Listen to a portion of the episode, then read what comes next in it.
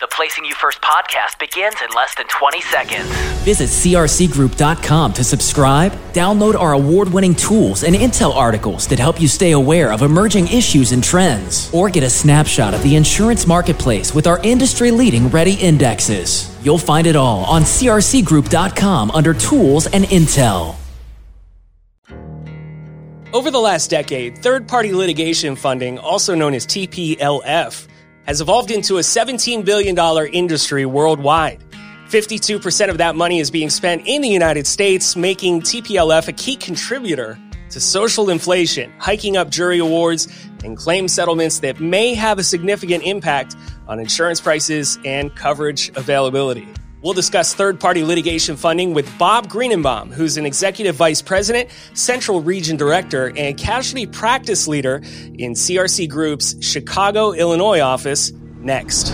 Welcome to the Placing You First podcast from CRC Group. I'm your host, Dan Wentz, and this podcast features news and insights from CRC Group's vast knowledge base of 4,300 plus associates who write in excess of $23.5 billion of premium annually. And we're giving you insider access to what's happening in our company and the types of insurance we place. This is the Placing You First podcast. Okay, well, welcome back to the podcast, Bob. Uh, you are a regular correspondent here for us. I guess they would say, you know, like you get to get to know the people on Fox News when you're watching Fox News. You're that guy. Everybody's like, "Oh, that's Greeny. That's Bob Greenebaum." Uh, so thanks for for coming back and being on the podcast again. We really appreciate it. Glad to be here, Dan.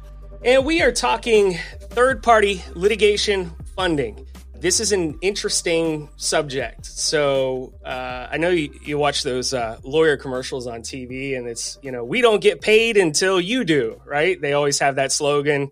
Uh, those personal injury lawyers and that kind of stuff. So when it comes to in- commercial insurance, what is third party litigation funding compared to that? You know, I would say that it's in the last ten years it has become a thing. First of all. Uh, none of us had ever heard of it before because it really wasn't much of a big deal. But basically, third party litigation funding, or TPLF, which is an easier way to say it because uh, the title is very long, it occurs when an outside entity finances legal representation of a party involved in a court case.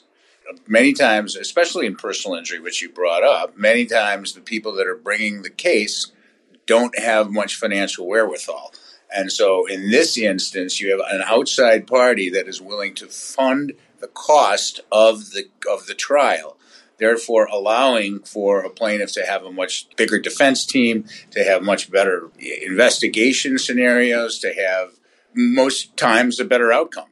Now, I will tell you, not all, in fact, not most of litigation funding does not occur uh, in the personal injury space. It's a much bigger commercial uh, enterprise than it is a personal enterprise because it's you know it's business versus business, and and oftentimes you'll see that uh, like patent infringement I think is is like the biggest area for third party litigation funding, uh, and it's it's where a uh, company feels like they have been wronged right in a patent suit, and those can be very long and drawn out and very expensive, right? And so the ability for a company and a law firm and their outside counsel to be uh, able to tap into uh, additional financing will prolong the case and oftentimes lead to a better outcome. Wow, so that's it's really interesting. So a lot of the criticisms of the, the justice system, just in general, are uh, that if you don't have money, it's not really fair to you, right? You can't afford to fight. I mean, even when you're talking about business versus business, there's small businesses, there's big businesses, there's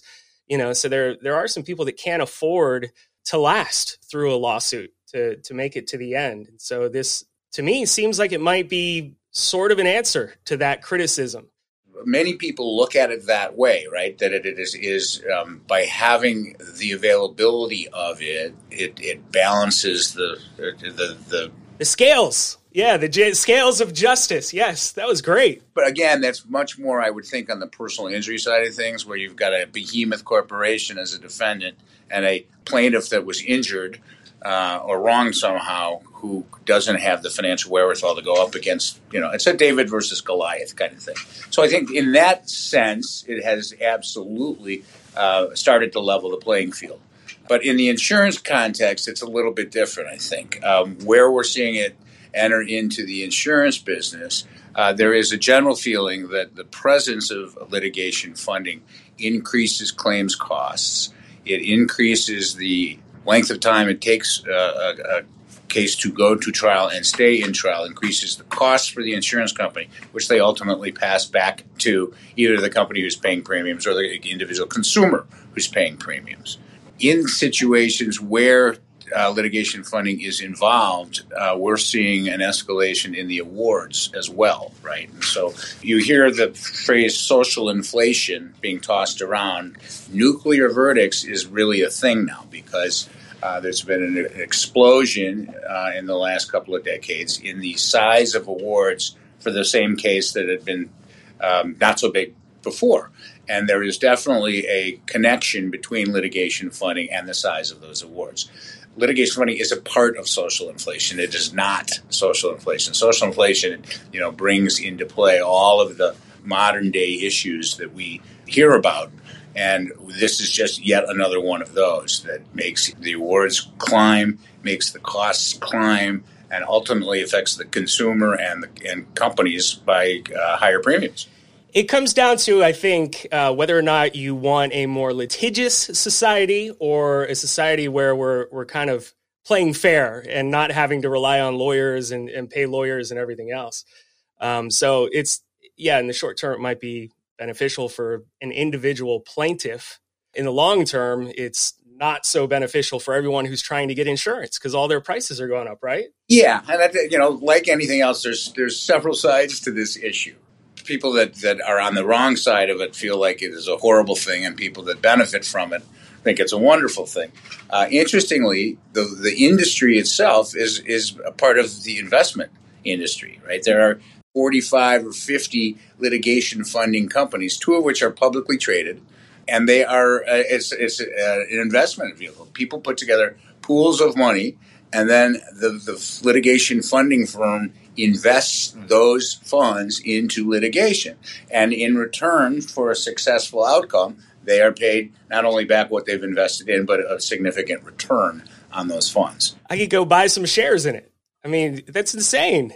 That's insane it is it's yeah it's and the other part about it that that will come to the fore as it becomes better known is that it's not very heavily regulated. Hmm. Twenty five percent of the district courts in the country are actually requiring disclosure when litigation funding is present, and the rest do not. So you, as a defendant, may not even know that the plaintiffs are being funded, and uh, you would think that would be an important thing to know you know, especially when you're trying to decide whether to, to settle a case. Yeah, that's very underhand. I mean, that could that could cause some issues right there. I mean, that could that could really complicate things. Going to trial when you really shouldn't be. Right, and so I think that the, the litigation funding companies actually venue shop. You know, they they will look where they want to invest their funds and they go to venues that are you know uh, that are known for being plaintiff friendly. A they are they go to venues that that are perhaps not as heavily regulated as others, you know, and the disclosure laws again are, are a thing things that, that are really important. You know, and in much much like insurance regulations, the rules vary from state to state. Yeah. And the and the litigation funders, as I just said, they're adept at exploiting those differences. Oh, I'm sure they are. I mean, they're, pub- they're publicly traded. Not yeah. often choosing not only the jurisdiction but which case. So it's a it's yeah it's a it can be a quagmire for sure. So how do we deal with this as a insurance wholesaler, right? It's, it's CRC Group. I mean, what is what is our angle on this? How do we help our agents and our insureds? Education, right? I mean, that's I think what we're always striving to do is to help our our customers, the retail brokers, uh, educate their insureds on why costs are the way they are, right? And, and, what because this is becoming such a big component of claims costs, and that ultimately claims costs are passed back to via premiums, higher premiums. It's really important for our agents to get to know about this as part of their discussions with their clients, you know, so that people are not surprised when they get when they get bad news. Why are my insurance rates going up? Well, let me let me list the reasons why. In, in current times, because of the pandemic, you know, the, uh, and relative inflation going up so high, that is also impacting claims costs dramatically, especially on you know on the property side. If you're trying to rebuild something, uh, the cost of materials has gone up significantly. The cost of labor has gone up significantly, and that all translates into into higher costs for the insurance company and passed along to the consumer in terms of higher premiums. We've got uh, the full article on this up on the website if you want to read through it and uh, get some more information. As it develops, of course, we're going to keep you updated. Did we miss anything? Anything else you wanted to mention? I don't think so. It's more of a stay tuned um, because it, the more regulation that comes into that space, the more information will come out. And uh, so stay tuned on that. And, and, of course, we will continue to keep everybody uh, informed, which is what we do. That's what we do. Thanks a lot, Bob. Appreciate your time. Thank you, Dan.